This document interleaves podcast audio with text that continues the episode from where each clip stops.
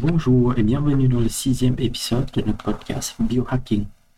Aujourd'hui, nous allons plonger dans le sujet passionnant de l'entraînement en ciblant les zones de fréquence cardiaque. Vous découvrirez comment utiliser votre fréquence cardiaque maximale pour déterminer les différentes zones d'intensité et optimiser vos séances d'entraînement. L'entraînement à la fréquence cardiaque consiste à utiliser votre fréquence cardiaque pour évaluer l'intensité de votre exercice. Pour cela, il est essentiel de connaître vos différentes zones de fréquence cardiaque en fonction de votre forme physique et de vos objectifs spécifiques.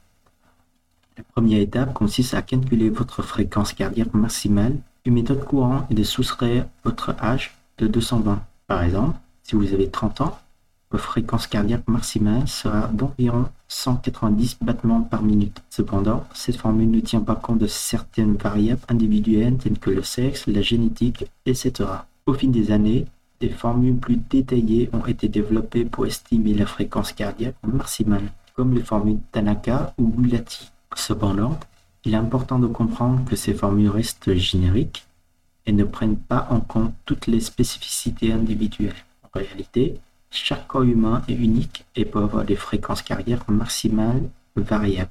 C'est pourquoi l'utilisation de capteurs de fréquence cardiaque au poignet peut être une meilleure solution pour déterminer une fréquence cardiaque maximale qui vous correspond réellement. Une fois que vous avez calculé votre fréquence cardiaque maximale, vous pouvez définir votre propre zone d'entraînement en fonction des pourcentages de cette valeur. Voici euh, les infos récapitulatifs des différentes zones de fréquence cardiaque et des avantages correspondants.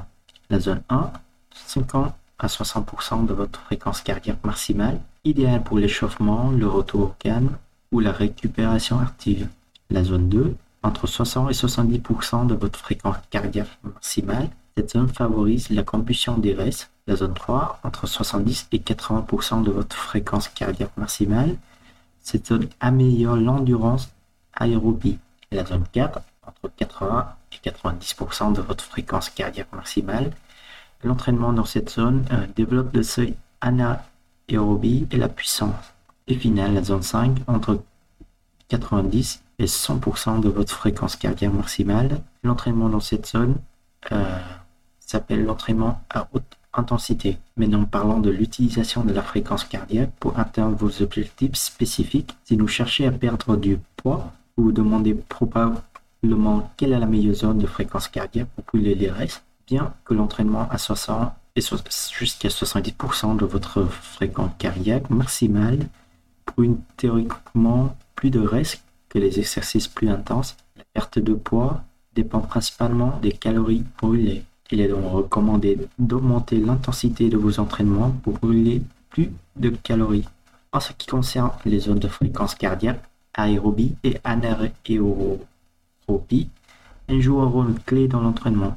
Dans la zone aérobie, votre corps est capable d'utiliser suffisamment d'oxygène pour maintenir l'activité physique sans avoir besoin d'une autre source d'énergie. L'entraînement dans la zone aérobie de 70 à 80% de votre fréquence cardiaque maximale vous permet d'améliorer votre seuil anaérobie, d'augmenter votre endurance et de favoriser une meilleure santé cardiovasculaire.